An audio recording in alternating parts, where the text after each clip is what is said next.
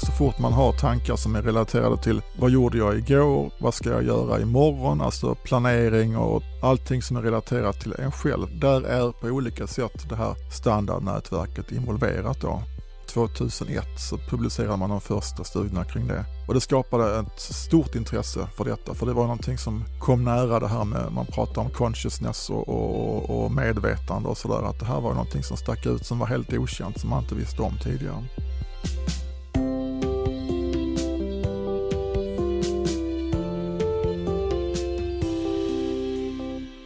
Psykologen William James myntade begreppet stream of consciousness för att beskriva tankarna som bara kommer och går i våra hjärnor utan att vi direkt styr dem. Begreppet fångar att våra tankeprocesser inte alltid är fokuserade och strukturerade. Och det här var något som lockade författare som James Joyce, Virginia Woolf och litteraturpristagaren William Faulkner att experimentera med språket för att med hjälp av medvetandeströmmen låta läsaren se romankaraktärernas inre från ett inifrån perspektiv. Ett begrepp som låter likt, men som egentligen är motsatsen till stream of consciousness, är flow, som kreativitetsforskaren Mihaly Csikszentmihalyi använder för att beskriva vad som händer när vi helt går upp i något. När man är så inne i det man gör att man upplever flow, då är man så uppmärksam på det man gör att man inte längre tänker på sig själv. Det är alltså när man inte tänker på något särskilt som upplevelsen av det egna jaget är starkast. Hur kan det komma sig? Du lyssnar på Idéer som förändrar världen, en podd från Nobelprismuseet som idag ska handla om vad hjärnan gör när vi inte koncentrerar oss. Jag heter Gustav Källstrand. Och jag säger välkommen till dig, Peter Fransson. Tackar. Ja, händer det mycket i hjärnan som vi inte märker? Det gör det absolut. Eh, vi har eh, under de sista 20-30 åren kommit att fokusera en hel del på spontan hjärnaktivitet, det vill säga aktivitet som vi kan på olika sätt mäta som inte är relaterad till att man får ett visst givet stimuli eller en uppmaning att göra en viss uppgift. Så att det finns en konstant eh, aktivitet i hjärnan som är väldigt komplex som, som finns där i stort sett alltid när man är vaken. Är det samma sak som då det undermedvetna eller är det, är det undermedvetna någonting mer odefinierat? Jag skulle nog inte själv vilja karaktärisera det som det undermedvetna utan snarare förhålla mig så till sånt som man kan fokusera sin uppmärksamhet på eller sånt som man kanske sker spontant. William James, han eh, pratade redan runt 1890 om the stream of consciousness, alltså en ström av medvetna tankar som, som hela tiden flyter på, som man mer eller mindre kan styra själv, men eh, som hela tiden finns där. Och det kan då innehålla många olika komponenter som inre tal, att man har en inre monolog, att man har eh, saker i sitt inre.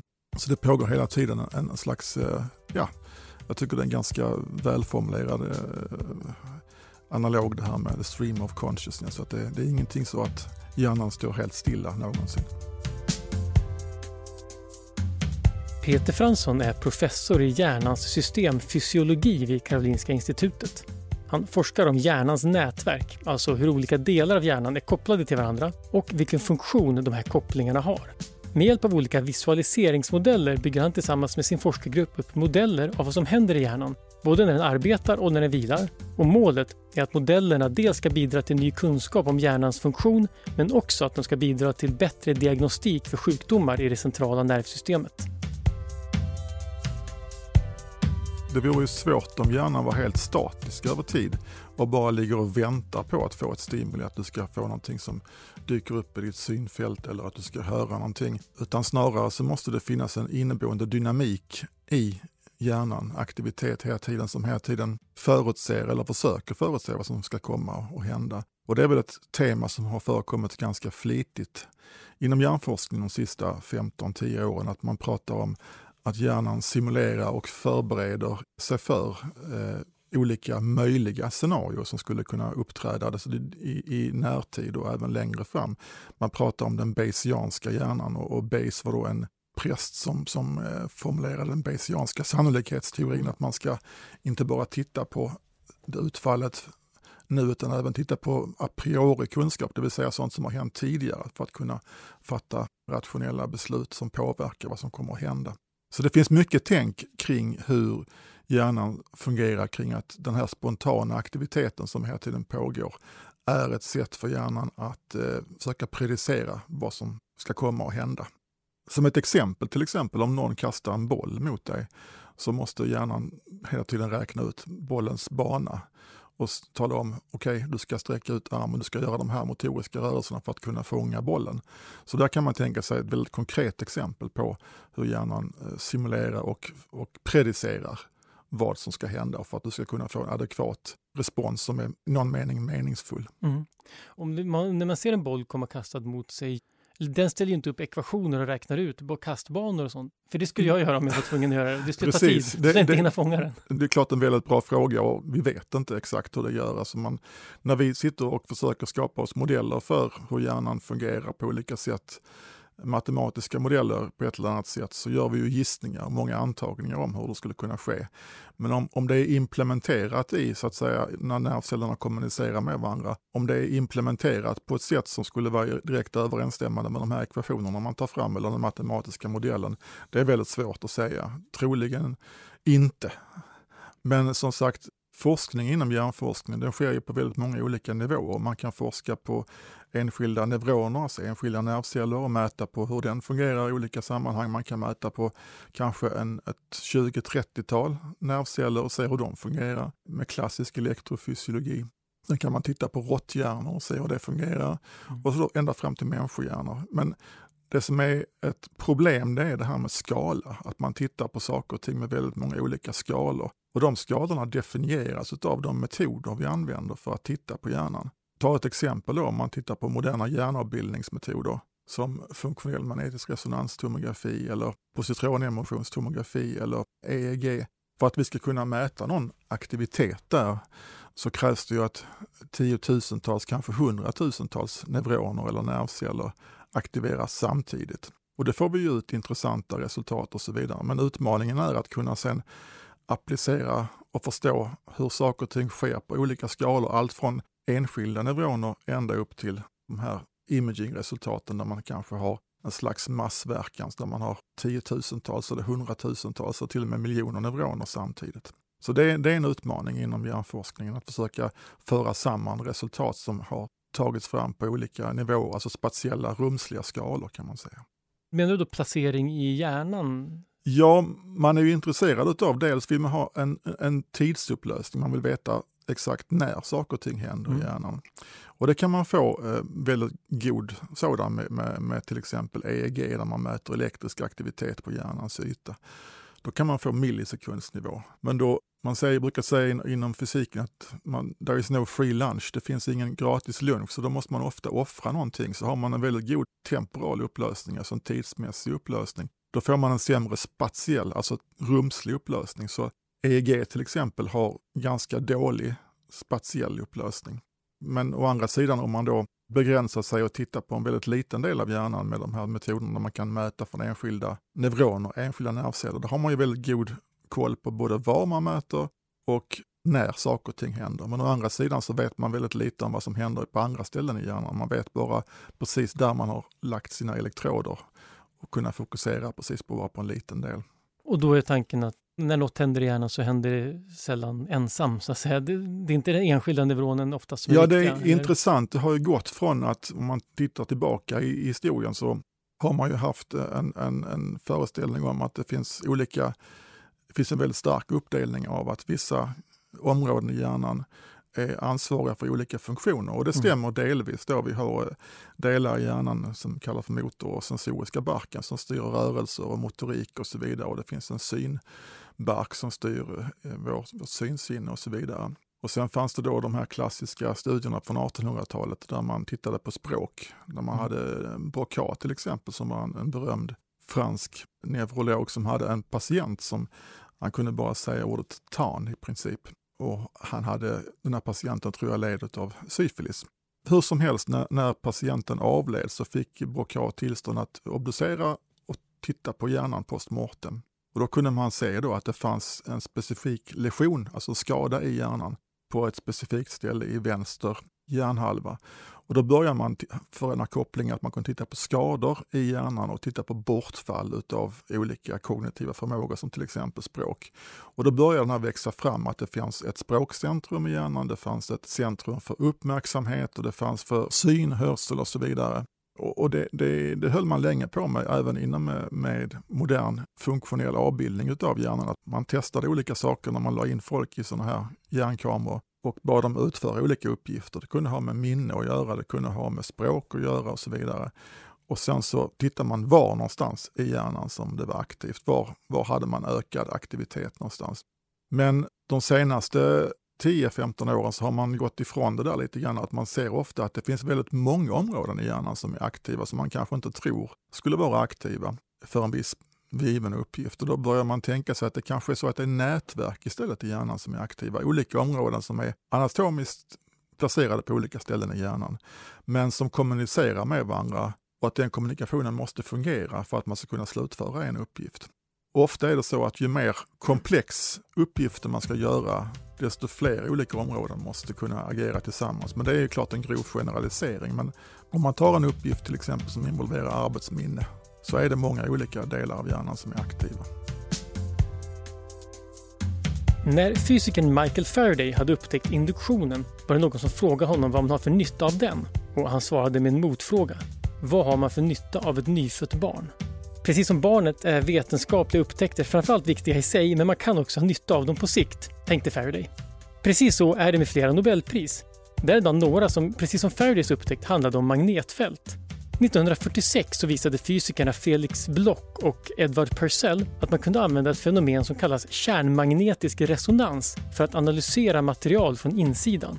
Kärnmagnetisk resonans bygger på att atomkärnans byggstenar kan fungera som små roterande magneter och att de därför kan manipuleras av externa magnetfält. Det här var någonting som fysikern Isaac Isidore Rabi hade fått Nobelpris för redan 1944. Tekniken var tillräckligt vetenskapligt viktig för att Bloch och Purcell skulle få fysikpriset 1952, bara sex år efter sin upptäckt. Men den mest berömda tillämpningen kom utanför fysiken. På 70-talet lyckades nämligen Paul Lauterbur och Peter Mansfield använda magnetresonans för att skapa bilder av den mänskliga kroppen, så kallad magnetresonanstomografi, som på engelska förkortas MRI. Med hjälp av den kan man se saker som inte går eller är svåra att se med andra tekniker som röntgen eller datortomografi. Den metod som Peter Fransson använder för att mäta aktivitet i hjärnan kallas fMRI, där F står för funktionell. Det är en vidareutveckling av MRI och bygger på att man kan se hur blodflödet förändras i hjärnans delar när man gör saker och på så sätt kan man mäta just de olika delarnas funktion. Vi har ungefär 87 miljarder nervceller i hjärnan. Det är en uppgift som brukar finnas. Men sen ska man komma ihåg att det finns utöver det så finns det väldigt många andra celltyper i hjärnan till exempel mikroglia, astroglia, oligodendroglia som man lite löst brukar kalla för stödjevävnad. En av funktionerna som de här cellerna har är att fungera som eh, isolering för de här långa nervtrådarna som man kallar för axoner som binder ihop nervceller som befinner sig på olika ställen i hjärnan. Så att det har man liksom bara trott att det kanske är en passiv, det har ingenting med hjärnans funktion att göra. Men på senare år så har man börjat tro sig veta att även de här gliacellerna på olika sätt också aktivt bidrar till hjärnans funktion. De är inte bara enbart som man trodde tidigare, stödjeceller eller renhållningsceller eller vad man ska kalla det för, olika de här funktionerna i hjärnan, utan även påverka hur olika hjärnceller arbetar. Mm. Sen ska man också komma ihåg att om vi pratar om neuroner som kommunicerar med varandra i nätverk i hjärnan så är det ju ofta elektrisk aktivitet vi pratar om. Men den elektriska aktiviteten modelleras påverkas av olika kemiska ämnen som vi har, som vi kallar för neurotransmittorer eller som serotonin och adrenalin och så vidare, som det finns receptorer för i hjärnan som kan påverka den här aktiviteten på olika sätt. Dopamin till exempel. Det är liksom elektrokemi som pågår? Precis, det, det, det, det fanns en debatt för länge, länge sedan mellan de som trodde att det var bara kemi, alltså olika kemiska ämnen som, kom, som, som åstadkom hur hjärnan fungerar, mm. och de som tyckte att det är bara man pratade om, om, om uh, chemical soup versus sparks, tror jag man kallade det okay. för. Bara elektricitet eller bara kemi. Nu så, så ser man att båda hade ju rätt, och det finns både och. Det finns eh, i stort sett två olika typer av nervceller som man har en indelning beroende på deras funktion. Man pratar om excitatoriska nervceller som exciterar, som alltså i princip genererar en elektrisk signal och sen så skickar den det vidare för att i sin tur eh, aktivera andra nervceller. Sen finns det inhibitoriska nervceller och de har då som funktion att de inhiberar, det vill säga de blockerar andra nervceller. Och det finns alltså då en balans mellan excitation och inhibition i hjärnan. Och många av de här neurotransmittoriska ämnena som dopamin och, och så vidare, de påverkar bland annat den här balansen mellan excitation och inhibition i hjärnan. Mm. Jag har inte, det har säkert du jag har inte sett en riktig hjärna, möjligtvis något formalin sådär gång, men, men, men jag, jag tror inte det. Men, men, när man ser en hjärna, är det då hjärnceller man ser eller är det de här gliala cellerna eller är det bara fett? Om man ser en hjärna som, som eh, om vi tar någon som har, en hjärna som har behandlats i formalin, så man tydligt kan urskilja olika saker och så vidare, så ser den ju väldigt grå ut. Eh. Mm. Och det man ser ytterst på, på utsidan, det är det man kallar för cortex och det är ett tunt lager av det vi kallar för grå substans. Det kanske är runda slängar ungefär 4-5 mm tjockt.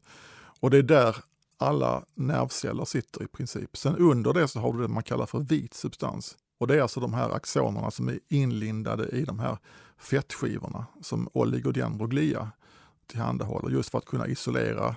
Det ska inte bli överslag mellan olika ledningar så därför mm. isolerar man dem med fettlager. Då. Till exempel då om man har MS till mm. exempel då, då har man alltså ofta eh, plack i vit substans. Då har den här isoleringen brutits sönder så att man får en typ av kortslutning som orsakar symptom. Då. Det är så motsvarande att sladdarna går liksom in, in i hjärnan? Precis, den, den, går, den kan gå, vi, pratar, vi pratar om kortiko, kortikala kopplingar, alltså en, en ledning som går från ett ställe på cortex till ett annat ställe på cortex, till exempel de binder ihop de två hjärnhalvorna. Sen har vi även fibrer som går till talamus som är en kärna som ligger väldigt centralt djupt inne i hjärnan som man brukar beskriva som en, en eh, relästation som är alltså en central kopplingsnod i, i, i hjärnan. Då. Och sen givetvis så finns det även andra, eh, vi pratar om de subkortikala kärnor, alltså som inte finns på ytan utan längre in i hjärnan som har olika funktion. Till exempel eh, eh putamen och nucleus accumbens och sådana saker. Då som finns innanför. Då. Så att det, det, det, det, är inte bara ytan utan det finns saker under också. Då. För det där, man tänker ibland på hjärnan liksom som nästan någonting homogent och det är det absolut inte verkar som. Men dessutom så kanske man inte alltid tänker på liksom att alla tre dimensionerna spelar roll. Ja. du tänker säkert på det, men jag tänker... men får... Ja, det gör det faktiskt.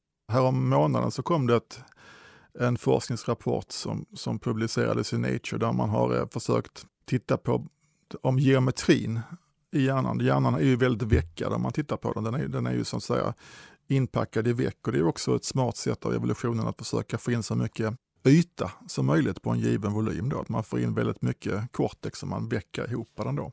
Deras teori är då att geometrin spelar en större roll än vad man tror just för de kopplingsmönsterna vi ser i hjärnan. Att de här spontana nätverken vi kan se i hjärnan som alltid är aktiva då, som binder ihop olika områden i hjärnan, både i vila och i arbete. De kan då tillskrivas geometrin på hjärnan, vilket låter i mina öron ganska, det är som en ny, ny idé och eh, vi får väl se om det, om det står sig det här, men i så fall så skulle det, om det stämmer så skulle det innebära att vi har kanske fokuserat lite grann för lite på de rent geometriska aspekterna av hjärnan, att hur hjärnan är veckad och så vidare. Att det, det är så att säga, geometrin begränsar lite grann vilka typer av dynamiska förlopp som kan finnas i hjärnan eller inte. Skulle det vara någon sorts svängning? För du var inne på det att tidigare tänkte man sig att det fanns enskilda centrum som gjorde olika saker och nu kanske man tänker mer att det är ett nätverk. Precis, man, man pratar mycket nu om, om the human connectome. Precis som vi har bionome och mm. vi har eh, protonomes och så vidare och, och genome. Så connectome det är egentligen om man uppnår det så skulle det vara en komplett karta utöver alla kopplingar som finns i hjärnan och i extremfallet då så skulle det vara en koppling på cellnivå. Man skulle förstå hur alla de här 87 miljarderna eh, nervceller är kopplade till varandra. Och det finns då till och med de som hävdar att om vi har den beskrivningen så förstår vi precis hur hjärnan fungerar. Jag är mer tveksam till om det skulle vara så. Och det gör vi även inom den humana Eh, hjärnforskning med, med avbildande metoder, bara det har vi en mycket grövre upplösning. Vi kanske delar in cortex kanske i, i, i säg 1000 regioner eller 500 regioner och tittar på hur den vita substansen kopplar mellan olika regioner och bygger upp en connectome, alltså en karta för kopplingar. Och då är vi igen tillbaka till det jag pratade om tidigare med skala. Att man, då blir det en modell utav hjärnan med en viss skala. Vi kanske pratar om millimeter eller centimeter och så vidare. Och det, det, den har ju sin giltighet den här skalan men ska man ju samtidigt komma ihåg att saker och ting händer på en ännu mindre skala. Fler forskare hade ägnat sig åt kärnmagnetism innan Lauterbur och Mansfield utvecklade MRI. Men de flesta tittar på hur fenomenet kunde användas för att studera strukturen hos olika molekyler. Som till exempel kemipristagaren 1991 Richard Ernst eller 2002 Kurt Wüthrich. En av de första som på allvar funderade på hur man skulle kunna använda kärnmagnetisk resonans för att studera biologiskt material hette Raymond Demadian. Han utvecklade också en metod för att skapa bilder med hjälp av magnetresonans men den krävde att man tog ut vävnad ur kroppen. Och de flesta ansåg att det var en återvändsgränd, särskilt i ljuset av Lauterbur och Mansfields mycket mer effektiva metod. Ändå menade Demadian att han hade varit först med upptäckten och när Lauterbur och Mansfield 2003 fick Nobelpriset blev han chockad över att kommittén hade missat honom. Det händer förstås ibland att personer tycker att de förtjänar Nobelpriset utan att få det. Och Det kan till och med vara så att de säger något om det på konferenser eller så. Men Demadian var mer drastisk. Han drog igång en kampanj för att få Nobelkommittén att ändra sitt beslut som bland annat inkluderade helsidesannonser i New York Times, Washington Post och Dagens Nyheter. Annonserna hade en bild på en upp och nervänd Nobelmedalj och texten “The shameful wrong that must be righted”. Men någon ändring blev det inte. Nobelkommittén kan inte ändra sitt beslut när det väl är fattat och när han några år innan sin död fick frågan om vad han tyckte om priset svarade Demadian med ett citat från Bibeln. Det som människor sätter högt är skändligt i Guds ögon. Det har skett mycket forskning de sista åren att man kunnat hitta olika typer av nervceller att de är betydligt fler än vad vi trodde tidigare då, att det finns en differentiering utav olika typer av celler och de är inte homogent fördelade i hjärnan, det vill säga det finns inte lika mycket av alla på alla ställen i hjärnan, utan det, det skiljer sig lite grann och det, det var ju även den första försöken till att göra sådana atlas och det byggde ju på att man, man, man skivade upp hjärnor postmortem och med hjälp av histologi då och kartlade hur cellerna var placerade i olika lager och hur många av varje typ och så vidare. Så man försökte göra en indelning utav det man pratar om histologin då i hjärnan på olika sätt. Då. Så att det är också ytterligare en faktor som komplicerar saker och ting eller gör det ännu mer intressant beroende på hur man väljer att se på det. Som, som bidrar till en, en, kanske en stor variabilitet mellan olika individer också, var, hur man har den här fördelningen, för den behöver inte vara exakt identisk för olika människor. Det tycker jag också är en viktig aspekt att komma ihåg, det där att eh, precis som vi ser olika ut på utsidan så, så är eh, våra hjärnor, även vid, kanske vid en hastig granskning, ser de lika ut, men de kan skilja rätt mycket faktiskt från, olika, från en individ till nästa. Inte minst hur de funktionella kopplingarna ser ut. Mm. Och där ligger också mycket av forskningen idag, att man vill försöka titta på skillnader i både morfologin, alltså utseendet på hjärnan och funktion mellan olika individer och hur det eventuellt då knyter samman till olika kanske psykiatriska sjukdomstillstånd och eh, andra beteendeparametrar mm. man kan mäta och så vidare läggningar eller, eller, eller sårbarhet för olika typer av eh, neuropsykiatriska tillstånd och sånt där. Det pågår väldigt mycket forskning kring det. Man, man fäster rätt stora förhoppningar till det här med, att man, med Connectomics och kunna, sen också kunna binda ihop det till olika genuttryck mm. som finns och hur olika gener styr hjärnans utveckling och titta på celler som, som, är, som reagerar på dopamin och så vidare, mm. hur de är fördelade i hjärnan så att man samlar in data från väldigt många olika typer av mätningar och sen sammanför det i, i databaser och eh, gör modeller som tar hänsyn till allt det här på olika sätt. Då. Men då är det i termer av typ mottaglighet, alltså det är inte så att man, för det, det är en skillnad kanske mot frenologin, man tänker sig inte att man skulle kunna se på hjärnan, så här är den här personen, utan däremot kanske hitta sannolikheter för vissa saker. Absolut, det kommer alltid tror jag att handla om, om eh, sannolikheter. Mm. Eh, och så man ska ändå komma ihåg att de här metoderna som vi har för att titta på den levande mänskliga hjärnan, om vi, om vi bortser från de få fall där man kan eh, faktiskt operera in elektroder direkt på hjärnans yta. Det gör man i vissa fall om man har en epilepsi som man inte kan komma till rätta med med mediciner så behöver man eh, gå in och mäta direkt. Så, så är de ändå ganska begränsade. De har, alltså det finns en begränsad känslighet för de här olika, det vi kan titta på med de här metoderna. Men vad man också en trend tycker jag man kan säga det är att man försöker kombinera data från olika sätt, till exempel magnetoencefalografi som kallas för MEG, där man mäter de ytterst svaga magnetfält som finns på hjärnan. Till skillnad från EEG då, som mäter ström. De är ju givetvis kopplade till varandra de här två. Då. Men det är också en icke-invasiv, det vill säga man behöver inte gå in och, operera, men man kan bara sätta sig en, en liten eh, maskin som, som löser av det där. Då. Man utnyttjar att vissa metoder har en väldigt bra rumslig upplösning och andra har en bra eh, Mm. tidsupplösning. Och så försöker man kombinera data från de här olika metoderna för att försöka skaffa sig en mer heltäckande bild. Det är också en, en tydlig trend inom eh, den humana hjärnforskningen idag. En sak till bara på det här med, med liksom uppbyggnaden. Man pratar mycket om plasticitet och eh, vet du, hardwired och hjärnan, är, är den, alltså att hjärnan är föränderlig. Vad betyder det egentligen? Betyder det för att det låter som att hjärnan ändå har tydliga olika celler, alltså det finns en liksom anatomi som ändå finns där. Ja, hjärnan är ju väldigt plastisk, framförallt under de första levnadsåren så, är det, så sker det ju väldigt stora förändringar och man pratar om pruning, att under de första eh, levnadsåret så, så gör hjärnan faktiskt sig av med massa nervceller som man tycker att den inte behöver, utan då skapas den här connectorn. Och det innebär också att det, man, man tar bort vissa som inte används och så vidare. Sen avtar den här plasticiteten ju äldre man blir. Men det finns ju ändå som sagt, det finns ju väl belagt en, en, en förmåga att kunna om en visst område blir skadad så kan man delvis få tillbaka den förmågan som man inte har haft. Kan man då få tillbaka genom att andra intilliggande områden kan delvis ta över den uppgiften. Då. Den förmågan blir, blir sämre ju, ju äldre vi blir. Så är det.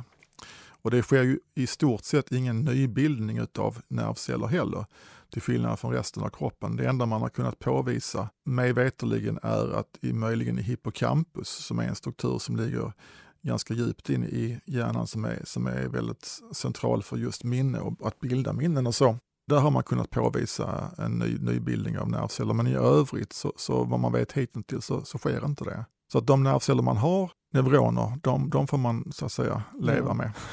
Ja. Men, så att, men, men den plasticitet som finns när man är äldre, innebär det att det inte hjärnan... Hur funkar det? Är det bara att kopplingarna dras om på något sätt? Ja, Det sker ju också en väldigt intensiv forskning på det här med åldrande och hur det påverkar hjärnan. Att man kan tänka sig att i takt med att de här nätverken som vi pratade om tidigare, de här spontana nätverken, ju äldre man blir så blir de svagare. De, de, de, och till slut så blir de kanske Mm. i väldigt hög ålder, eller man får en, en neurodegenerativ sjukdom, alltså typ en demens eller så, så kanske de fragmentiseras upp då. Men det finns eh, eh, kanske eh, vissa studier som tyder på att nätverken byggs om lite grann, att om, om något, någon del skulle bli sämre så kan en annan del kompensera för det. Mm. Och, by, och så att säga att man, man får ett alternativt eh, nätverk. Sen är det ju så att om man tänker sig hjärnans nätverk som att det finns som en, som en, en eh, karta över alla flygplatser i världen till exempel. Då, så att då finns det vissa flygplatser som man kan kalla för hubbar då, som, som Heathrow i London till exempel, då, som har enormt mycket trafik och, och här i Chicago och så vidare. Och sen har vi Skavsta då, som också är en, en eh, del men som inte är lika viktig.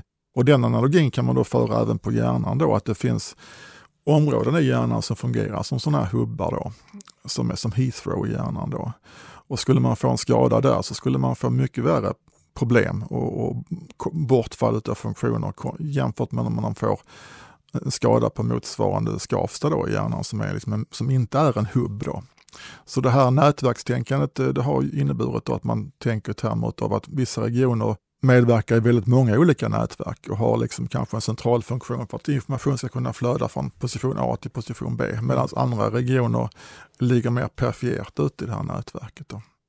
Kanske är det så att alla områden i hjärnan medverkar inte lika mycket i den repertoar av funktioner som vi behöver.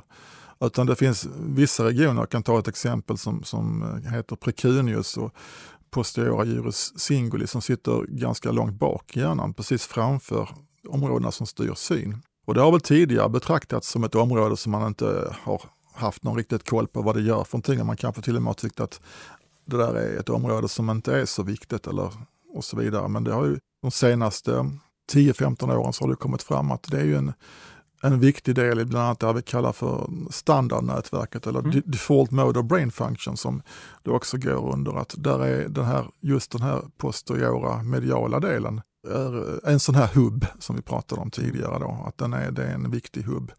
Och att eh, det finns väldigt lite Annars så finns det ofta mycket studier i, i litteraturen om folk som har skador på specifika ställen och då kan man dra slutsatser om vad som har hänt där. Men just den här delen så finns det väldigt lite rapporter om skador. Och då kan man spekulera i varför är det så och då, då finns det teorier som inte är bevisade men att det kanske är så att den är ganska skyddad. Till exempel att det finns flera kärl som försörjer det här området med blod så att om ett kärl faller bort så finns det ändå en backup. Så att den är lite mer skyddad mot stroke och, och, och ischemi och sådär. Så det, det, är en, en, tycker jag, en, en viktigt bidrag mm. som den moderna hjärnforskningen har kommit fram till, att vi kan säga att i ett nytt ljus att områden som vi kanske inte tillmätte så stor betydelse tidigare har kommit att bli centrala för vår uppfattning om hur, hur hjärnan fungerar. Och det här så kallade standardnätverket, eller default mode brain function, det är någonting som har kommit fram tack vare den här moderna imaging, funktionsavbildningen av hjärnan.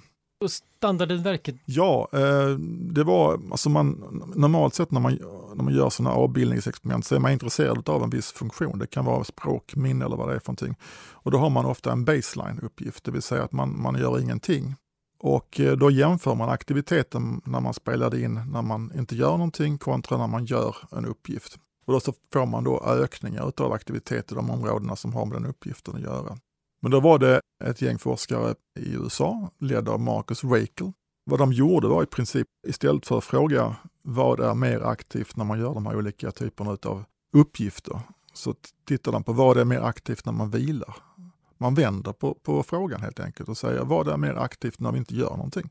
Och då gjorde man så att man samlade in väldigt mycket, framförallt PET-data, positronemissionstomografidata, där man så att säga ställde frågan på, på andra sättet och frågade vilka områden är mer aktiva när man vilar. Och då visade det sig att nästan oberoende av vilken uppgift man gör, om man kontrasterar eller jämför det med när man vilar, så finns det en specifik uppsättning regioner i hjärnan som är aktiva då. Och de här regionerna tillsammans då, de kallade han för hjärnans standardnätverk eftersom det är ett nätverk som vi då tror är aktivt när man inte gör någonting, när vi bara ja, vilar helt enkelt eller sitter och, och låter dagdrömmar. Ungefär som det här med, som jag nämnde tidigare med William James mm. Stream of Consciousness, att om man sitter och tittar och, ut genom fönstret och bara låter tankarna flyga och fara, då är det här standardnätverket igång. Det är inte samma sak som det, för det finns väl delar av hjärnan som styr liksom hjärtslag och sånt? Som inte, Precis, nej, det utan det här annat. är det man brukar kalla för som är jag-relaterade uppgifter. Att så fort man har tankar som är relaterade till vad gjorde jag igår, vad gjorde jag, vad ska jag göra imorgon, alltså planering och tänka tillbaka. Allting som är, som är relaterat till en själv, det, där är på olika sätt det här standardnätverket involverat. Då. Så det finns hela tiden en balans mellan det här med att man vänder sig inåt och tänker på sig själv och planerar och så vidare. Jag beskrev det som looking in versus looking out när jag, mm. när jag beskrev det där för 20 år sedan. Att det finns en växelverkan mellan default mode-nätverket och någonting vi kallar för task positive-nätverket. Och det är ett nätverk med andra hjärnregioner som är aktivt när man gör olika uppgifter. Att man hela tiden växlar mellan de här två. Så de är lite antagonister mot varandra. Om man ber någon göra en uppgift, då trycker man ner det här standardnätverket. Då måste man fokusera, ha sin uppmärksamhet på det man ska göra. Och då, då faller det sig naturligt att man kan inte hålla på och tänka på annat och vidkommande och så vidare. Så då måste man trycka ner det här standardnätverket. Det är intressant eh, att det finns en sån koppling. Det var Nobelpristagaren Charles Sherrington som upptäckte att kopplingarna mellan nervceller, som han kallar synapser, var viktiga för hur signaler skickades både i hjärnan och från hjärnan och ut i kroppen. Det här gjorde han på 1890-talet och då trodde man att de här signalerna alltid var elektriska. 1936 så fick Henry Dale och Otto Löwi Nobelpriset för att ha upptäckt att signaler också kunde vara kemiska. Och idag vet vi alltså att signaler i hjärnan alltså består av både elektriska signaler och kemiska molekyler, så kallade signalsubstanser. Det ämne som Dale och Löwy arbetade med hette acetylkolin och en av acetylkolinets uppgifter är att upprätthålla aktiviteten i hjärnbarken, det vill säga hålla oss vakna. Det finns fler signalsubstanser som vi kanske känner igen namnet på, som serotonin, histamin, adrenalin och inte minst dopamin, vars funktion upptäcktes av den svenska nobelpristagaren Arvid Carlsson. Dopamin är bland annat viktigt för hjärnans belöningssystem genom att det får oss motiverade att söka efter saker som ger oss njutning och belöning. Det är att dopamin spelar stor roll i saker som missbruk. Vissa ämnen gör att det frisätts onaturligt mycket dopamin, så mycket att man istället för att bara må bra känner sig berusad eller hög. Det kan på sikt göra att belöningssystemet förändras och man blir beroende av vad det nu är man har tagit, inte för att må bra utan för att inte må dåligt. Och när man hör om hur komplext hjärnans nätverk är och hur de olika funktionerna hänger ihop så förstår man också varför det finns goda skäl till att vara lite försiktig med att mixtra med kemikalierna som får det här systemet att hänga ihop.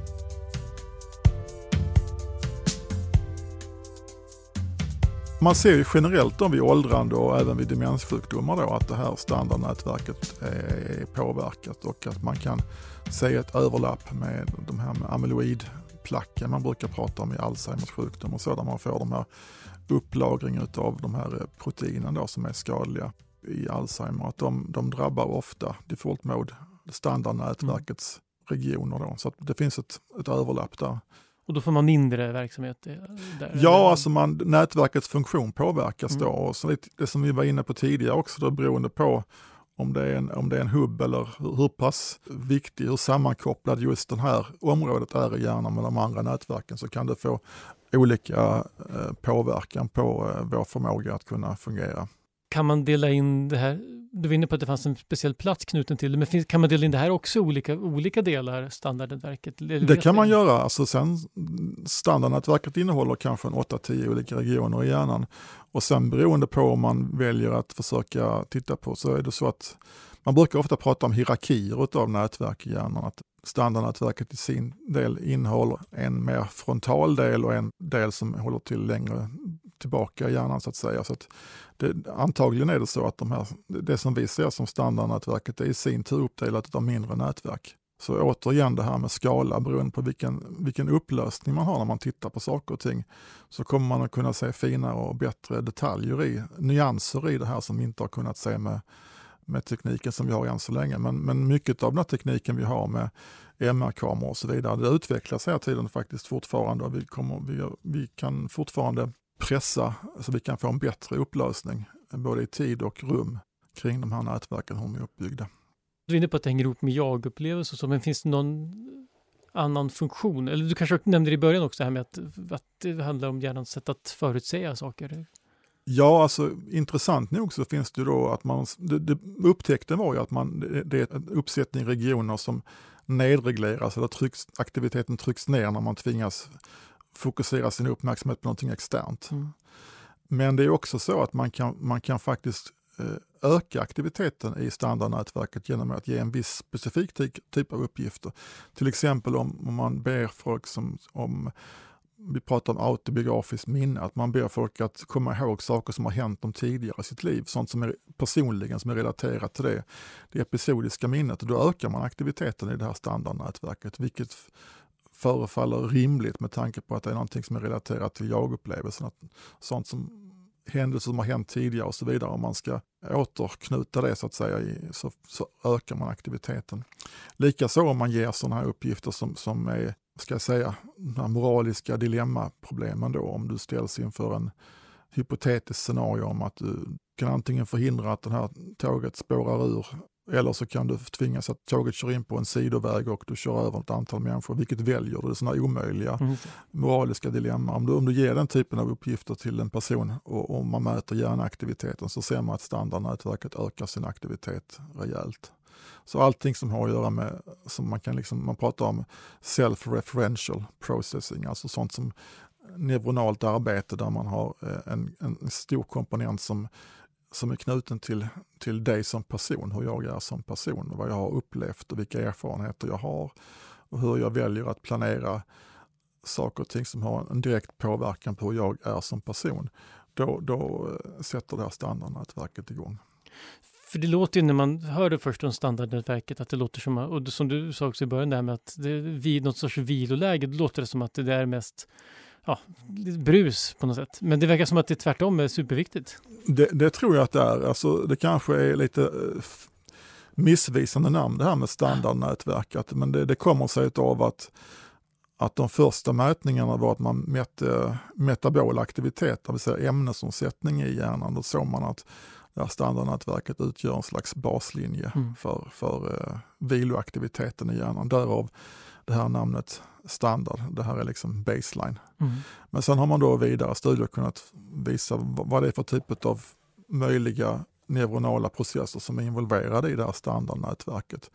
Men jag skulle inte vilja gå så långt som att kalla det för någon slags jag-nätverk eller så. Det tycker jag går för långt för att det som också är kritiskt är ju hur det här standardnätverket interagerar med många andra nätverk i hjärnan.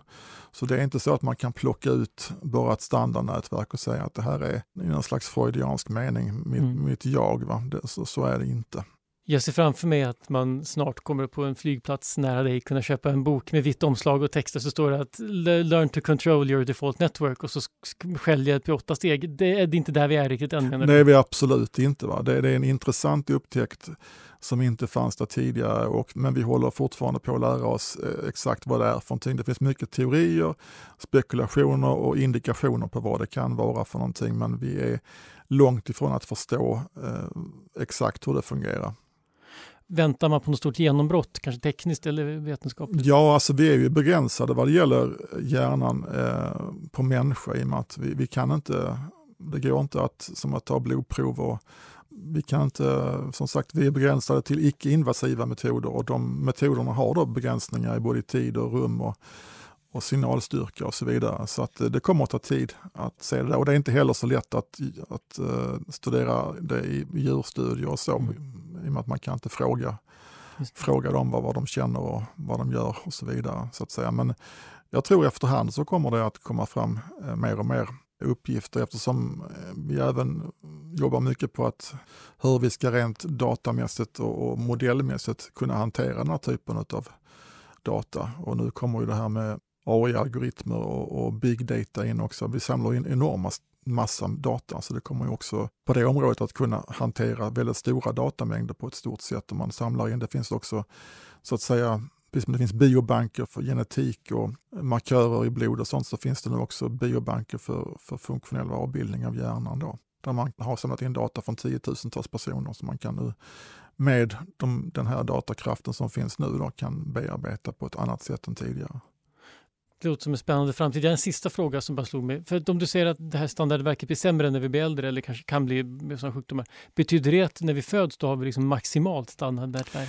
Nej, det är jag tillsammans med mina kollegor på Astrid Lindgrens barnsjukhus. Vi, vi gjorde faktiskt den första studien på de här eh, nätverken i nyfödda. Då. Vi, vi tog nyfödda barn som var födda prematurt och, och eh, gjorde en funktionell avbildning med MR-kamera på dem. Och då kunde man se att de här nätverken finns där. Men det här standardnätverket det är inte fullbordat utan det är ett av de nätverk som byggs upp senast. de här nätverken som har att göra med våra sinnen som, som syn, hörsel, motorik och känsel. De nätverken de finns där redan när man är nyfödd. Men de här eh, så kallade standardnätverket, det, det är fragmentariskt, det är inte ihopkopplat då. Det är inte förrän vid två års ålder som det börjar komma ihop helt och hållet. Då. Och eh, en, en, min favoritteori där det är, det är också att det skulle kunna vara en orsak till varför man inte kommer ihåg så mycket från de första levnadsåren därför att standardnätverket bland annat då, inte är fullbordat. Det finns inte alltså den, den neuronala eh, plattformen för att kunna skapa sig de här minnena och den här eh, jagupplevelsen, den finns inte där när man är så ung. Det kommer efter några år. Då. Det är inte många som kan komma ihåg deras ettårsdag till exempel. Det Nej. tror jag inte är så många. Spännande att fundera på när man ser ett litet barn, vad som händer. Absolut. Egentligen. Vad tänker de på? Kanske ingenting då? ja, som sagt, jag skulle inte vilja gå så långt, men det, det är väldigt tydligt att det här standardnätverket är ett av de som, nätverk som fullbordas senast. Och det byggs mm det byggs upp även långt fram i åldern till, till 10-12 eh, års åldern då, innan mm. det liksom mognar. Det där låter som att det skulle vara spännande att prata en, ytterligare en, en timme om. Men vi, vi, får nog ge oss här. Tack så hemskt mycket Peter för att du berättade om, om mm. allt det här. Tack ska du ha. Idéer som förändrar världen är slut för den här gången. Den här podden görs av Nobelprismuseet vi finns på Stortorget i Gamla stan. Information om museets utställningar och öppettider finns på museets hemsida nobelprismuseum.se. Du kan förstås också följa oss på Facebook och Instagram. Och vill du veta mer om Nobelpristagarna och deras arbete så gå gärna till Nobelprisets hemsida nobelprice.org. Och ett stort tack till Nibe Group, EF Education First, Knut och Alice Wallenbergs stiftelse och familjen Erling Perssons stiftelse som möjliggör Nobelprismuseets verksamhet. Idéer som förändrar världen görs i samarbete med produktionsbolaget Filt. Producent är Andreas Wiklund och jag heter Gustav Källstrand. Vi är snart tillbaka med nya intressanta samtal.